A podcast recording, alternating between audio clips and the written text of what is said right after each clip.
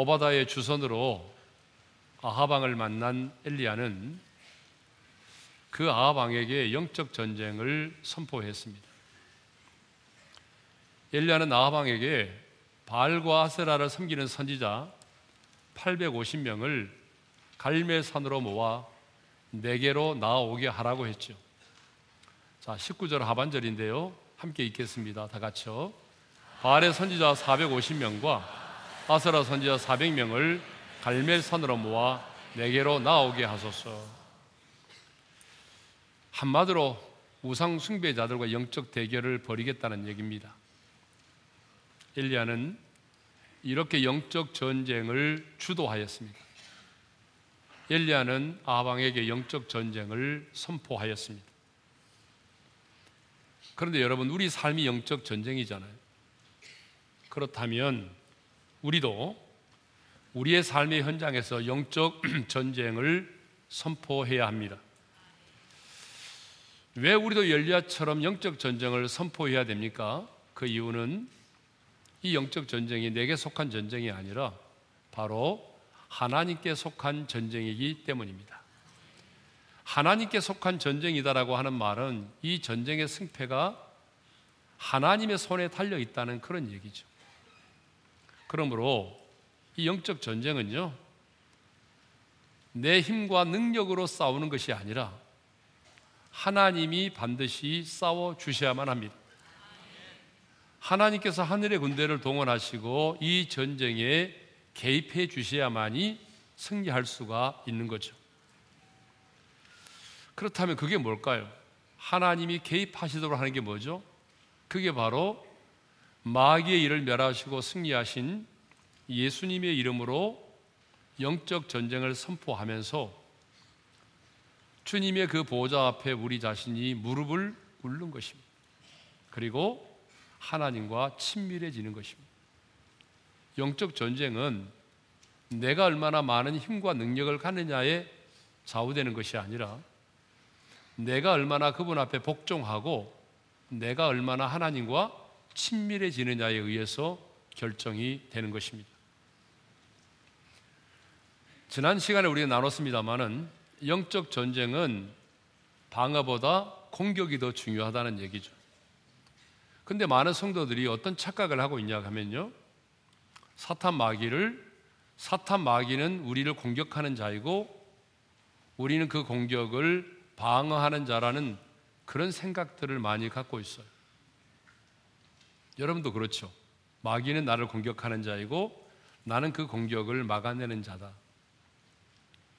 그러다 보니까 성도들이 영적 전쟁에 대해서 굉장히 소극적입니다.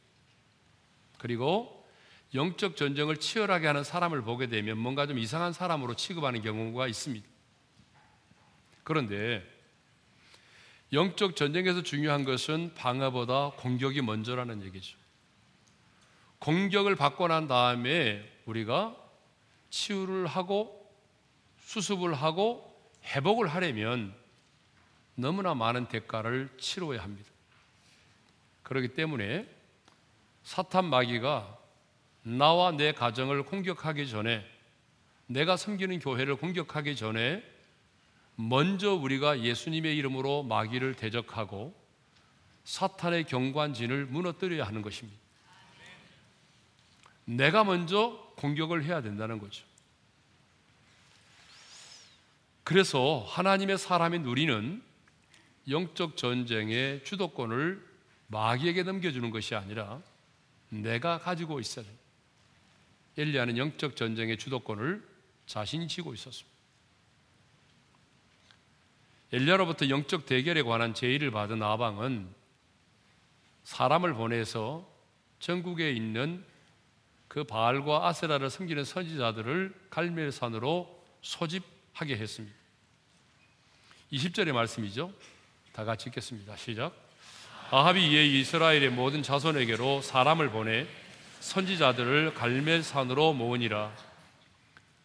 왕의 소집 명령에 따라서요. 전국에 흩어져 있던 바알의 선지자들이 갈멜산으로 속속 모여들기 시작을 했습니다. 그러면 여러분, 왜 아하방은 이 영적 대결을 벌이자라고 하는 엘리야의 제의를 받아들였을까요? 그 이유는 간단합니다. 이 영적 대결에서 자기가 믿는 바알의 신이 승리할 것을 확신했기 때문이죠. 그렇지 않다면 어떻게 아하방이 바알의 선지자들을 소집할 수가 있겠습니까? 내가 믿는 바알의 신이 영적 대결에서 패배할 것을 알았다고 한다면 왜 그 많은 바알의 선지자들을 소집을 했겠어요?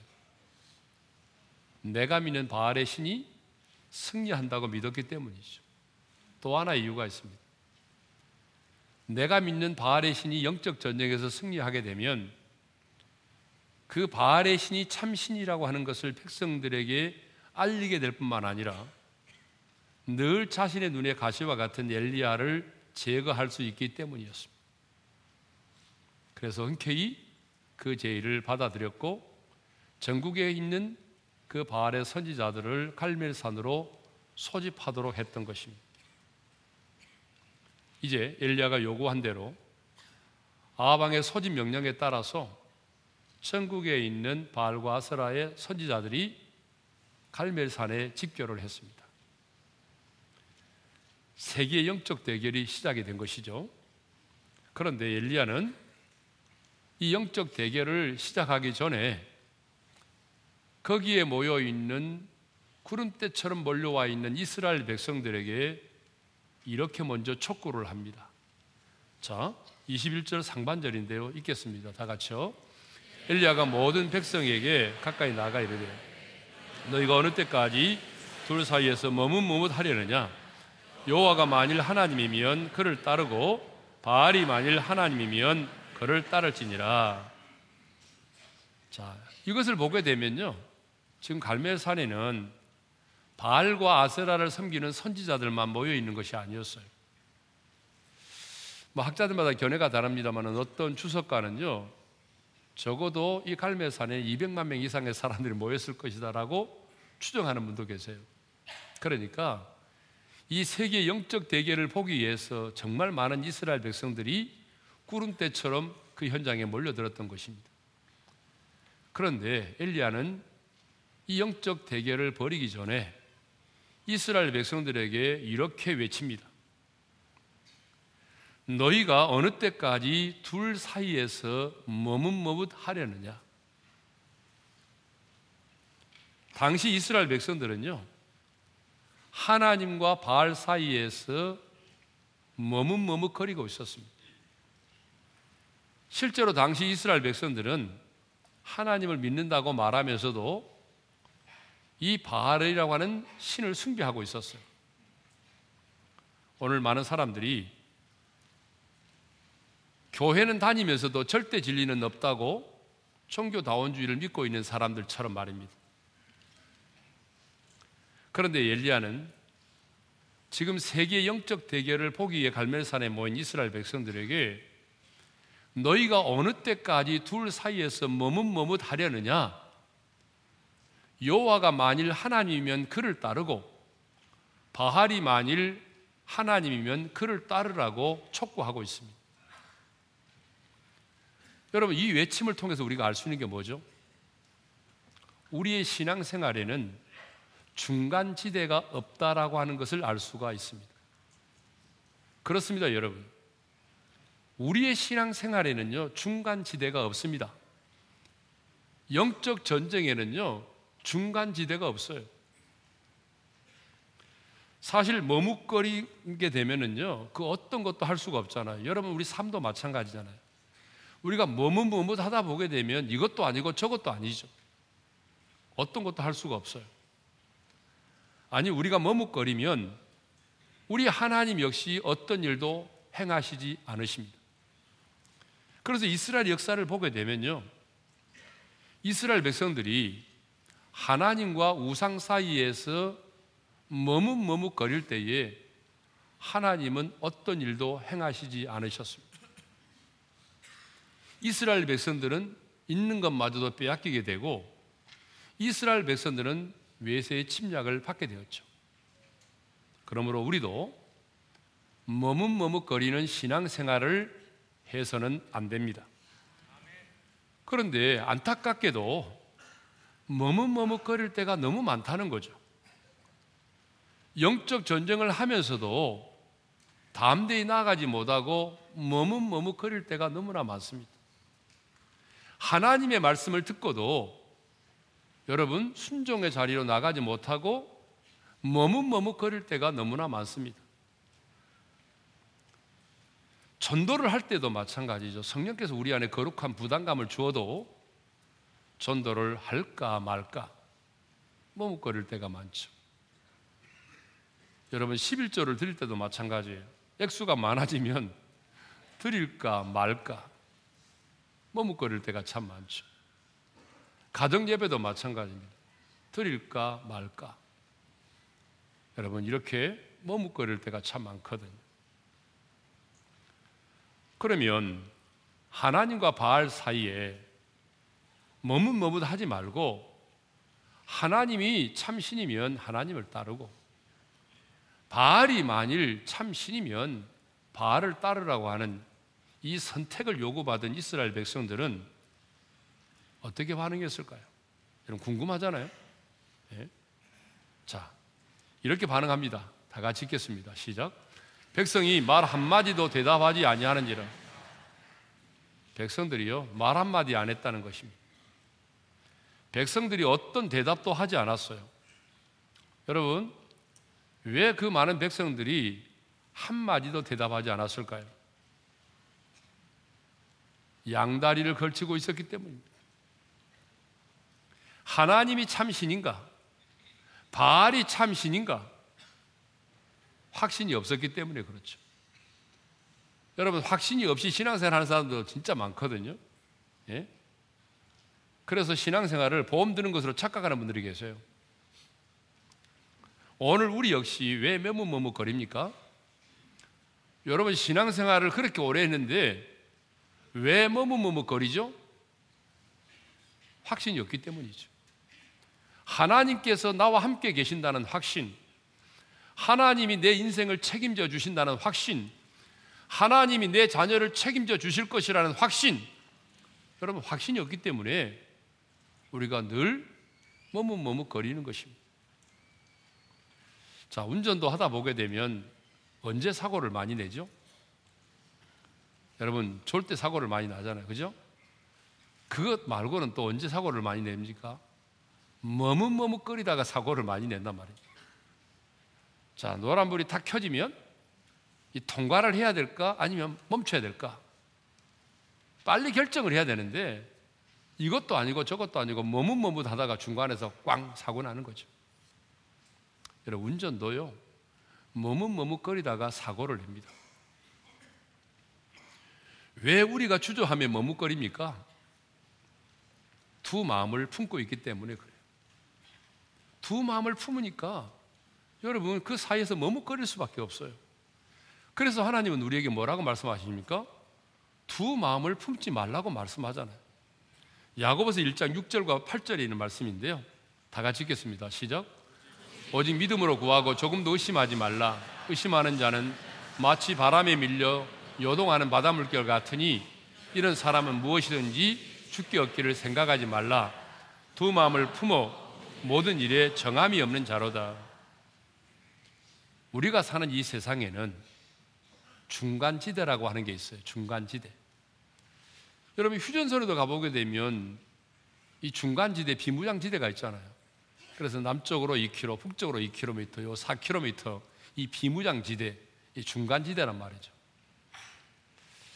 뉴욕과 같은 큰 도시도 보게 되면 중간지대가 있어요. 그래서 다운타운이 있고, 그 다음에 도심의 기능을 분담해 줄 수 있는 뭐 과밀화 현상이나 교통난을 해결해 주는 부도심 지역이 있고 주거 기능과 업무 기능이 혼재되어 있는 중간 지대가 있고 그리고 외곽 지역이 있거든요. 사람과의 사귐에도 중간이 있는 것 같습니다. 그래서 썸 들어보셨어요? 썸을 탄다고 그러잖아요.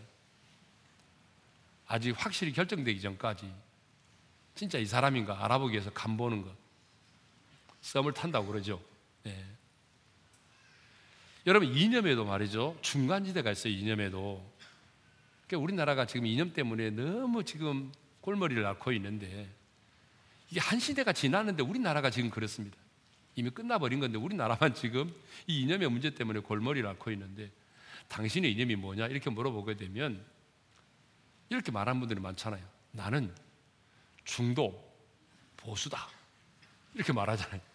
중도라는 게 중도 중간지대가 있다 그 말이에요. 예? 그런데 이 세상에는 이렇게 중간지대가 있지만 하나님과 세상 사이에는 중간지대가 없습니다. 천국과 지옥 사이에 중간지대가 없어요. 예? 뭐 연옥은 말이 안 되는 거니까 빼버리고. 예? 하나님과 우리 사이에, 하나님과 세상 사이에, 하나님과 다른 신 사이에 중간 지대가 없습니다. 그러니까 여러분 신앙생활에는 중간 지대가 있어요, 없어요? 없어요. 그래서 예수님도 뭐라고 말씀하셨나요? 한 사람이 두 주인을 섬기지 못할 것이며 하나님과 재물을 겸하여 섬기지 못할 것이라. 마태복음 6장 24절에서 말씀하셨잖아요. 우리 읽겠습니다. 다 같이요. 한 사람이 두 주인을 섬기지 못할 것이니 혹 이를 미워하고 저를 사랑하거나 혹 이를 중히 여기고 저를 경히 여김이라. 너희가 하나님과 재물을 겸하여 섬기지 못하느니라. 여러분 예수님의 말씀에 의하면 우리 인생에게는 딱 주인이 둘밖에 없어요. 하나님이 내 인생의 주인이든지 아니면 만몬 물질이 내 인생의 주인이든지 둘 중에 하나입니다. 그러니까 여러분 11조를 드리는 이유가 뭐예요? 하나님이 내 인생의 주인이십니다라는 믿음의 고백이에요. 하나님은 내 인생의 주인입니다. 이 고백이거든요. 요한일서 2장 15절 이런 말씀이 있어요. 다 같이 읽겠습니다. 시작. 이 세상이나 세상에 있는 것들을 사랑하지 말라. 누구든지 세상을 사랑하면 아버지의 사랑이 그 안에 있지 아니하니 자, 이 말씀도 보게 되면 하나님을 사랑한다고 말하면서도 동시에 세상을 사랑할 수는 없다는 얘기죠. 네. 자, 이렇게 우리 신앙생활에는 중간지대가 없습니다. 영적 전쟁에는 더더욱 중간지대가 없습니다. 그래서 하나님은 두루뭉술한 것을 싫어하세요. 그래서 하나님은 미지근한 사람을 되게 싫어하십니다. 그래서 라오디게아 교회를 책망하시면서 이렇게 말씀하셨거든요. 다 같이 읽겠습니다. 시작. 네가 이같이 미지근하여 뜨겁지도 아니하고 차지도 아니하니 내 입에서 너를 토하여 버리리라. 네. 하나님을 믿는 자에게는 뭐가 없다고요? 중간지대가 없습니다. 영적 전쟁에는 뭐가 없다고요? 중간지대가 없습니다. 그러므로 여러분 두 마음을 품고 머뭇머뭇거리지 마십시오.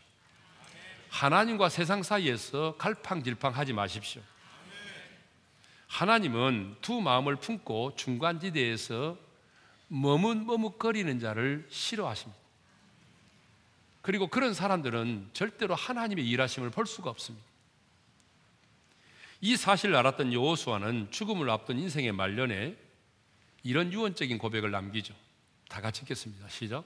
만일 여호와를 섬기는 것이 너에게 좋지 않게 보이거든 너희 조상들이 강 저쪽에서 섬기던 신들이든지 또는 너희가 거주하는 땅에 있는 아모리 족 속의 신들이든지 너희가 섬길 자를 오늘 택하라. 오직 나와 내 집은 여호와를 섬기겠노라. 아멘. 자, 우리의 신앙생활에는 영적 정쟁에는 중간지대가 없다라는 말씀을 드렸습니다.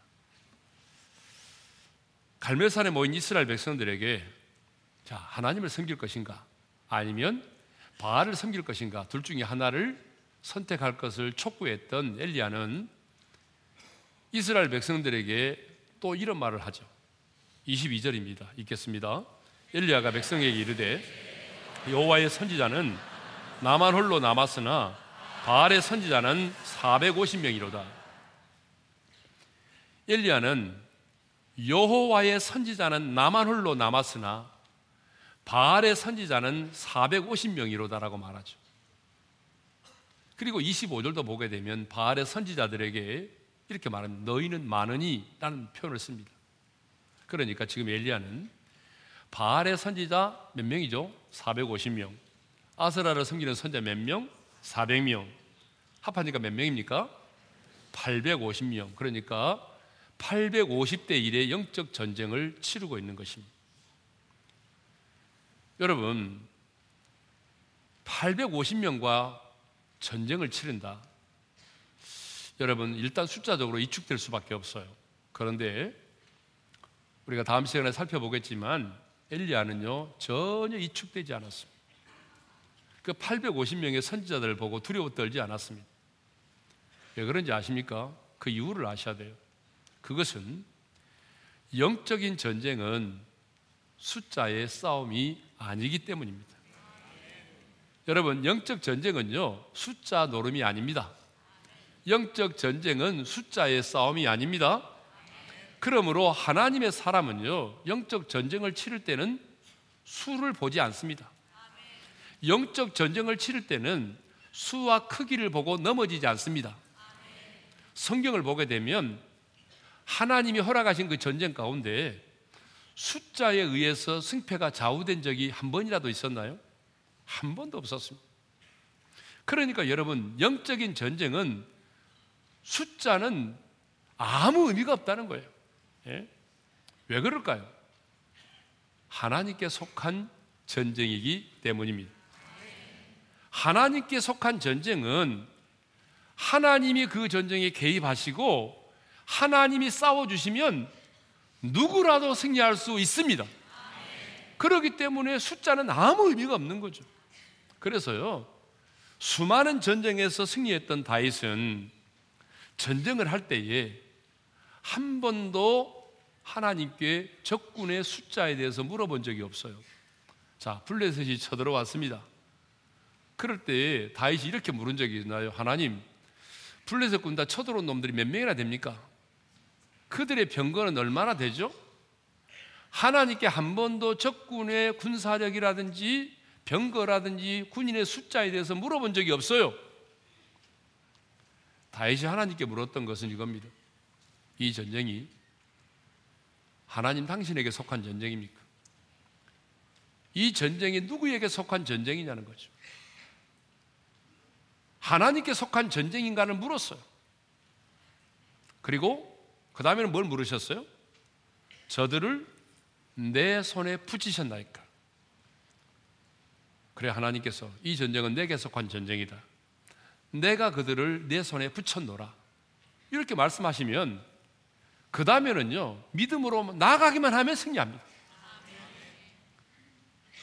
더 이상의 문제가 필요 없어요. 네? 또 성경을 보게 되면 기도원의 300명의 용사들이 13만 5천이나 되는 미디안의 군대를 물리칩니다. 여러분, 어떻게 300명의 용사가 14만 5천을 물리친단 말입니까? 이것도 역시 숫자 노름이 아닙니다. 영적 전쟁은 숫자가 중요하지 않아요. 숫자와는 상관이 없습니다. 엘리야는 지금 850명의 그 우상 숭배자들에게 둘러싸여 있지만 그들의 수를 보지 않았습니다. 근데 여러분, 이제 사실 우리도 직장에 딱 가보게 되면 어떻습니까? 직장에도 보게 되면요, 예수 믿는 사람보다 믿지 않은 사람이 훨씬 많잖아요. 여러분 직장에 딱 가서 보게 되면 예수 믿는 사람들보다는 예수 믿지 않은 사람들이 훨씬 많아요. 그리고 주는 것 없이 교회를 미워하고 교회 얘기만 나오면 거품을 내면서 비난하는 사람들이 우리들 주변에 얼마나 많아요. 여러분 우리 대학생들이 또 학교에 들어갔는데 또 우리 선생님들이 학교에 출근했는데 주변을 둘러보게 되면 믿지 않은 사람들이 태반이잖아요. 내가 예수를 믿는다고 말하면 아직도 예수 믿으세요? 남에서 비아냥거리는 사람들이 얼마나 많아요? 믿지 않은 가정에 시집을 가는데 보니까 뭐예요? 믿는 사람이 나밖에 없는 거예요. 그러니까 명절날에 내가 예수 믿는다고 말하면, 교회 나가자고 말하면, 꼭 친척 중에 누군가가 말하죠. 나도 옛날에 다녀봤는데, 라고 하면서 더 예수 믿는 사람들을 핍박하잖아요. 자, 우리 주변을 둘러보게 되면 숫자적으로 볼 때에 믿는 사람보다도 믿지 않은 사람들이 훨씬 많고 또 나를 비난하고 공격하고 교회를 핍박하는 사람들이 훨씬 많습니다. 그럴 때 우리는 이축될 수가 있어요. 아, 우리 가정에 나밖에 예수 믿는 사람이 없는데 내가 이 가정에 시집 와가지고 우리 가문을 믿음의 가문으로 세울 수 있을까? 우리 직장에 보니까 예수 믿는 사람이 나밖에 없는 것 같은데 과연 내가 이곳에 하나님의 나라를 확장할 수 있을까? 기독 신우회를 만들 수 있을까? 이런 뭐 생각해 보면 두려움이 몰려오잖아요. 염려가 되고. 하지만 여러분 두려워하지 마십시오. 엘리야를 보십시오. 지금 엘리야는 어떤 상황 가운데 있습니까? 바알과 아세라를 섬기는 선지자 850대 1의 전쟁을 치러야 됩니다. 그런데 누구 하나 자기를 응원하지 않습니다. 어느 한 사람 자기 편을 들어주고 있지 않습니다, 지금. 그 많은 구름대처럼 모이는 이스라엘 백성들 가운데서 이렇게 촉구했을 때에 누구 하나 옳소! 나는 당신을 응원하여. 엘리 하이팅! 뭐 이렇게 말하는 사람이 있었습니까? 아무도 없었잖아요. 다 묵묵부담이었어요. 한마디도 대답도 하지 않았어요. 여러분, 우리 역시 마찬가지죠. 내가 우리 가정에서 영적 전쟁을 치르려고 하는데 누구도 내 편이 없는 거예요. 아무도 나를 응원해 주지 않는 거예요. 그래서 우리가 그것 때문에 우리가 실족하고 두려워 떨고 염려할 때가 많거든요. 근데 여러분, 하나님의 군사로 부르심을 받고 영적 전쟁을 치르는 우리들도 엘리야처럼 수를 바라보지 않아야 됩니다. 내가 수를 세고 수를 바라보게 되면 두려워 떨 수밖에 없어요. 우리 가문에 보니까 예수 믿는 사람이 몇 명인가 쭉 한번 계산해 보고 그러니까 저 사람이 나를 도와주겠지 중보기도 해주겠지 근데 여러분 어쩌면 그 사람이 나를 더 공격할 수 있거든 그러니까 사람들의 수를 보고 크기를 바라보게 되면 도리어 내가 두려워 떨 수밖에 없어요 문제가 더 커 보이는 많은 사람들이 복음을 거부하고 나를 미워하고 모함하고 나를 대적해도 여러분 겁을 낼 필요가 없습니다 내가 대적자들에 의해서 사방으로 우겨싸임을 당해도 겁낼 필요가 없습니다. 왜냐? 영적 전쟁은 숫자의 싸움이 아니기 때문입니다. 아니, 하나님이 함께 하시는 그 한 사람이 반드시 영적인 전쟁에서 승리하기 때문입니다. 22절의 말씀을 다시 한번 읽겠습니다. 다 같이요. 일야가 백성이 이르되 여호와의 선지자는 나만 홀로 남았으나 바알의 선지자는 450명이로다. 자, 엘리야는 갈멜산의 전투의 현장에 자신만 홀로 남아 있다라고 말합니다. 물론 자기 혼자 남아 있다고 그래서 뭐 두려워 떨거나 이축되지 않았습니다. 엘리야는 왜냐하면 이 전쟁은 하나님께 속한 전쟁임을 알았기 때문이죠. 그러나 엘리야는요 바알 선지자들과 영적 전쟁을 벌이고 아합왕과 맞서 싸우는 사람은 자기 혼자만이라는 생각을 가지고 있었습니다. 여러분 얼핏 보면 이 말은 맞는 말처럼 보입니다. 왜냐하면 지금 바알과 아세라를 섬기는 선지자들과 영적 전쟁을 치르고 있고 아합과 맞짱을 뜨는 사람은 그 현장에는 지금 자신밖에 없거든요. 그래서 나만 홀로 있다. 나만 홀로 남아 있다. 이런 표현을 썼습니다. 그런데 여러분, 엘리야는 혼자가 아니었습니다. 엘리야는 그렇게 생각하고 있었지만 사실은 엘리야 혼자가 아니었어요. 우리가 얼마 전에 생각했죠. 오바다를 생각한 적 있죠. 오바다. 자, 성경이 오바다를 뭐라고 표현하고 있어요? 여호와를 지극히 경외하는 자라고 표현하고 있었어요. 그렇죠?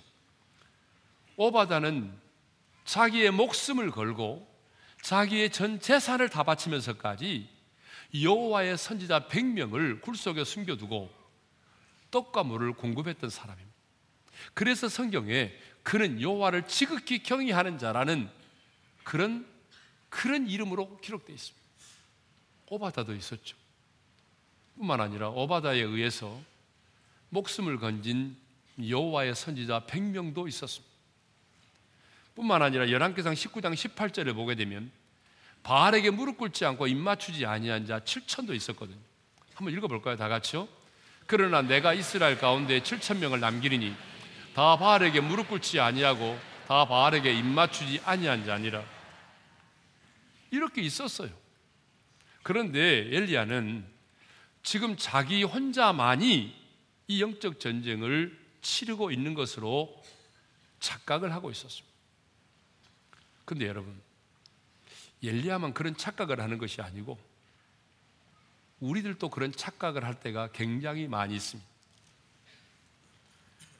영적 전쟁이 치열하다 보게 되면 나 홀로 이런 영적 전쟁을 치르고 있다는 생각을 하게 될 때가 있어요. 나 홀로 이런 고난을 받고 있고 나 홀로 이렇게 엄청난 십자가를 지고 주님이 가신 길을 따르고 있다는 생각을 할 때가 있습니다. 나 홀로 이런 배신을 당하는 것만 같고 나 홀로 이렇게 왕따를 당하는 것만 같고 나 홀로 이 세상의 경쟁에서 꼭 뒤처지는, 뒤처지는 사람처럼 그렇게 느껴질 때가 있다 그 말입니다. 그러나 아닙니다. 근본 다니엘 기도의 강사님들처럼 나보다도 고난을 받고 나보다도 고통 가운데 있는 사람들이 얼마나 많습니까?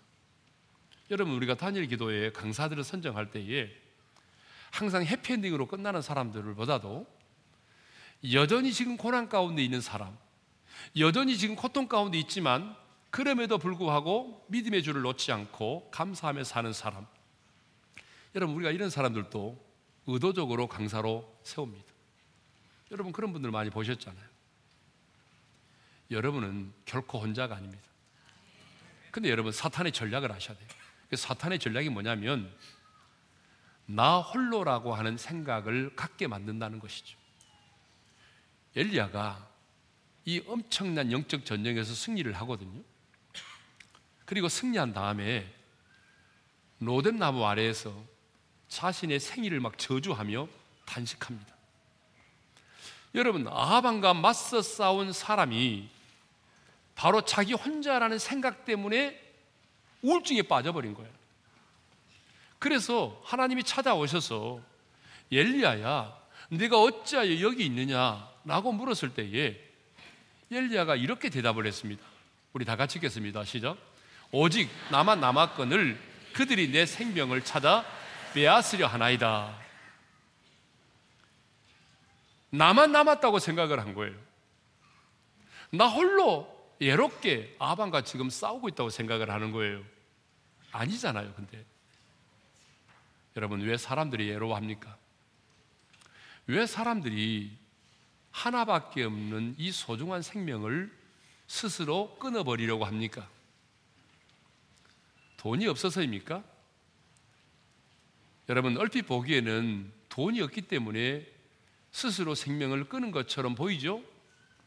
아닙니다. 배우지 못해서입니까? 환경이 너무 열악하기 때문입니까? 핍박이 너무 심하기 때문입니까? 결코 아닙니다. 그럼 뭐예요? 나 홀로라는 생각 때문입니다. 나만 홀로. 나 홀로라는 생각. 누구도 내 마음을 이해해 줄 수 없다라고 하는 이 나 홀로라는 생각. 여러분, 이것 때문에 사람은 예로하고 이것 때문에 극단의 선택을 하는 것입니다. 그러므로 여러분, 나 홀로라고 하는 사탄이 가져다 주는 생각을 버리고 주님의 말씀을 붙드시기를 바랍니다. 우리 주님께서 분명히 말씀하셨습니다. 내가 너희를 고아처럼 버려두지 않으리라. 내가 세상 끝날까지 너희와 항상 함께 있으리라. 우리 하나님은 우리 보혜사 성령님은요 저와 여러분이 얼마나 연약한 존재인지를 잘 알고 있습니다. 말 한마디에 상처받고 말 한마디에 잠못 이룰 정도로 우리가 얼마나 연약한 존재인지를 너무나 잘 알고 계세요. 그래서 여러분 성령님이 보혜사 성령님으로 우리 안에 오셨잖아요. 내 곁에서 나를 위로해주고 나를 도와주기 위해서 오신 분이 보혜사 성령님이잖아요. 그 성령님이 지금 내 몸을 성전 삼고 내 안에 계시지 않습니까? 마귀를 멸하시고 승리하신 주님이 지금 나와 함께 계시지 않습니까?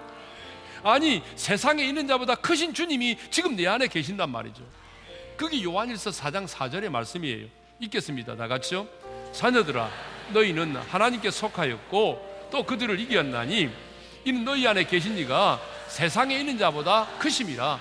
여러분 이 사실 믿어지면 아멘 합시다. 세상에 있는 자보다 크신 분이 지금 내 안에 계신단 말이에요. 예? 그러므로 인생이 너무 힘들고 인생의 고난이 겹치고 예? 나 홀로라고 하는 그 생각에 주저앉고 싶을 때가 있어요. 그럴 때마다 성령의 도우심을 힘입어 이렇게 힘차게 외치십시오. 나는 결코 혼자가 아니다. 주님이 나와 함께 하신다. 우리 큰 소리로 다 같이 외치겠습니다. 시작. 나는 결코 혼자가 아니다. 주님이 나와 함께 하신다. 여러분, 이 말씀을 붙드시고 좌절과 절망의 자리에서 일어나서 힘차게 주님을 따르고 영적 전쟁의 선봉에 설 수 있기를 주님의 이름으로 축원합니다. 자, 우리 찬양하겠습니다. 허무한 시절 지날 때 찬양합니다. 허무한 시절 지날 때 깊은 한숨 내쉴 때 그런 풍경 보시며 단식하는 굴인네 고와 같이 너희를 버려두지 않으리. 내가 너희와 영원히 함께하리라. 다시 한번 허무한 시절 지날 때. 허무한 시절 지날 때 깊은 한숨 내쉴 때 그런 풍경 보시며 단식하는 분인데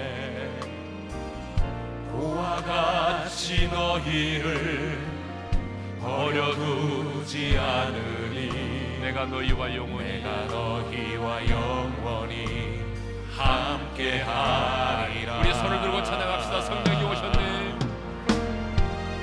성령이 오셨네 성령이 오셨네 내 주위에 보내신 성령이 오셨네.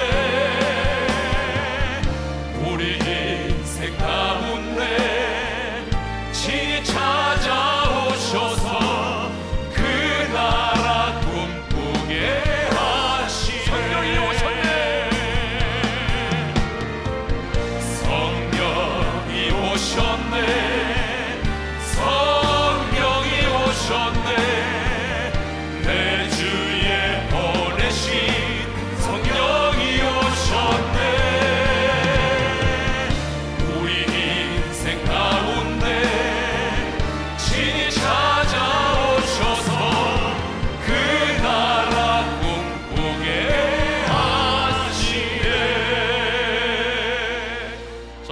주신 말씀 마음에 새김에 기도하며 나가겠습니다. 엘리야는 이스라엘 백성들에게 촉구했습니다. 너희가 어느 때까지 둘 사이에서 머뭇머뭇하려느냐? 여러분 신앙생활에는 중간 지대가 없습니다. 영적 전쟁에는 중간 지대가 없어요. 천국과 지옥 사이에도 중간 지대가 없습니다. 근데 우리는 하나님과 세상 사이에 하나님과 우상 사이에 그 중간지대에서 머뭇머뭇 거릴 때가 얼마나 많아요. 왜요? 확신이 없기 때문에. 하나님이 나와 함께 계신다는 확신, 하나님이 내 인생을 책임져 주신다는 확신이 없기 때문에 두 마음을 품고 있기 때문이죠. 여러분 회개해야 됩니다.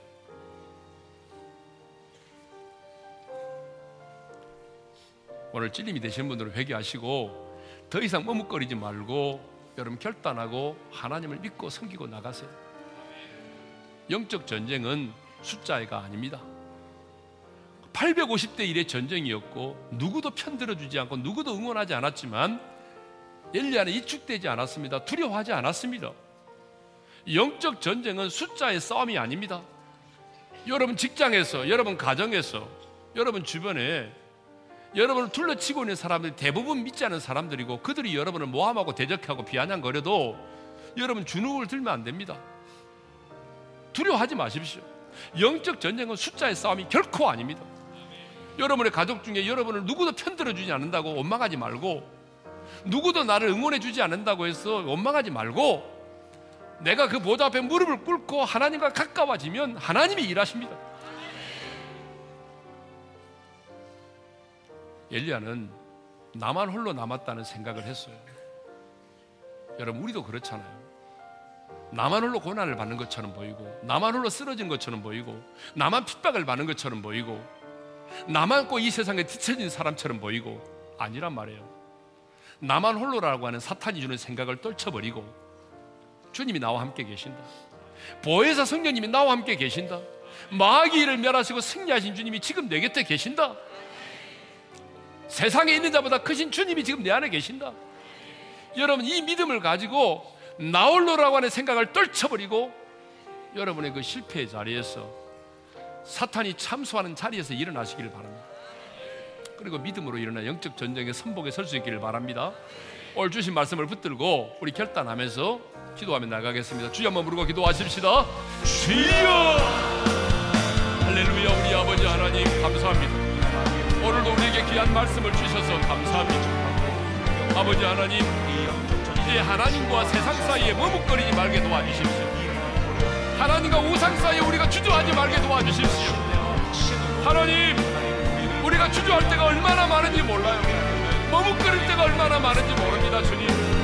더 이상 머뭇거리지 말게 도와주시옵소서. 하나님만을 온전히 의지하게 하시고 하나님만이 내 인생을 책임져 주신다는 믿음을 가지고 도전하게 도와주시기를 원합니다. 아버지 하나님, 이제 이 영적 전쟁은 숫자의 싸움이 아닌 것을 우리로 하여금 깨닫게 해주셨사오니 하나님 수많은 대적들이 나를 둘러 치고 있고 내 주변에 많은 사람들이 나를 비난하고 공격할지라도 그 숫자 앞에서 그 크기 앞에서 두려워하거나 이축되지 않도록 도와주시옵소서.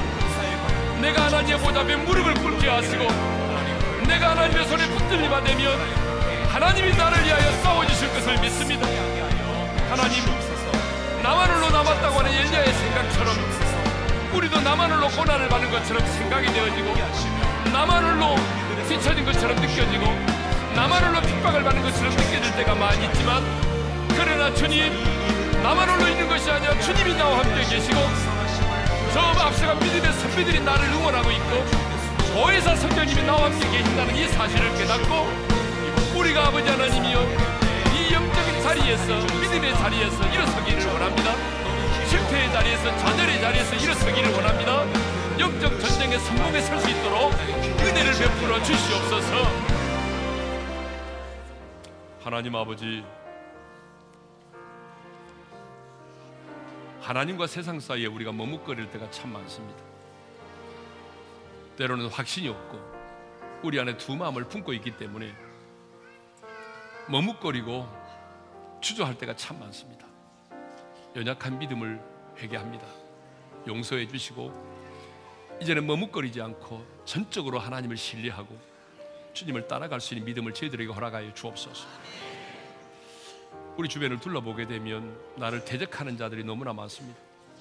나를 응원해 주는 사람도 없는 것 같고 내 편을 들어주는 사람도 내 가족 가운데는 없는 것 같고 수많은 온수들에 의해서 내가 둘러싸여 있고 그래서 내가 그것 때문에 이축될 때가 참 많은데 주님 영적 전쟁은 숫자의 싸움이 아닌 것을 깨달아 싸우니 이제는 그것들의 숫자와 크기를 바라보고 두려워하지 않게 도와주십시오.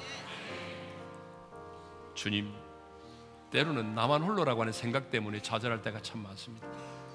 나만 홀로라고 하는 사탄이 가지다는 생각을 끊어버리게 도와주시고 나와 함께 계신 그 하나님, 임마누엘의 하나님을 바라보면서 좌절과 절망의 자리에서 일어나서 다시 영적 전쟁의 선봉에 설 수 있는 우리 성도들이 되게 하여 주옵소서.